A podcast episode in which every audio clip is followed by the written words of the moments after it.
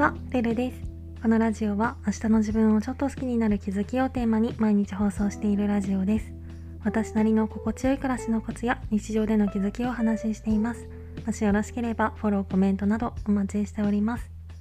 ということで今回は繊細さんにシンプルライフをおすすめしたい7つの理由っていうテーマでお話ししたいと思います。私は自分の持つ繊細な気質に気づく少し前から特に明確な理由なくかっこよく言えば導かれるようになんとなくミニマリスト的な生活を意識して暮らすようになったんですけど生活をシンプルにすればするほどこれまで自分の前に立ちはだかっていた生きづらさみたいなものが薄れていく感覚があって改めて繊細な気質を持っていて生活のどこかに生きづらさを感じている人には是非暮らしをシンプルにすることをお勧めしたいなぁなんて思っています。というわけで繊細さんにシンプルライフをおすすめしたい理由7つ紹介していきますね。まず先に全部挙げると1つ目が物が減ると管理のハードルが下がる。2つ目がシンプルな空間は刺激が少ない。3つ目が行動を厳選すると消耗しにくくなる。4つ目が選択疲れが減る。5つ目が思考をクリアに保ちやすくなる。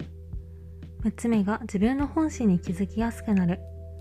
7つ目が他人に振り回されなくなる。ということでまず1つ目の物が減ると管理のハードルが下がる。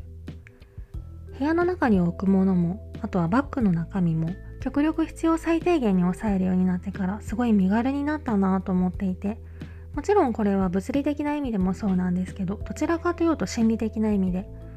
自分の所有物全てをきちんと管理できているっていう感覚を得られやすくなって完璧主義の傾向を持っていても満足のいく暮らしが実現しやすくなったなと思ってます。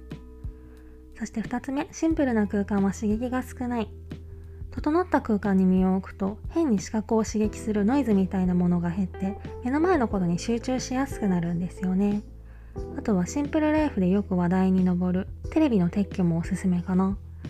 テレビから発せられる音自体のノイズがなくなるっていうのはもちろんニュースとかから意図せず自分の心を揺さぶる情報に触れてしまうリスクも防げるんですよね。そして3つ目行動を厳選すると消耗しにくくなる。優先順位の低い行動を思い切って切り捨てて行動を厳選することで行動量が減ってでそれに伴って使う労力とか受ける刺激も減らすことができて体力を温存できるようになります。行動を減らした分一つ一つの行動に対して自分の持てる力を十分発揮しやすくなるので完璧主義な性格を無理して直そうとしなくても満足のいくレベルの生活が送りやすくなるかなと思います。そして4つ目選択疲れが減る。洗濯疲れを減らすために私服を制服化するっていう人もいるくらい毎日の服選びとかそういう何かを選ぶ行為って大きなエネルギーを消費するものなんですよね。選択肢が最初から絞られていれば無駄にエネルギーを使うことなくもっと大切な別のことに時間と労力を割くことができていいんじゃないかなと思います。そして5つ目思考をクリアに保ちやすくなる。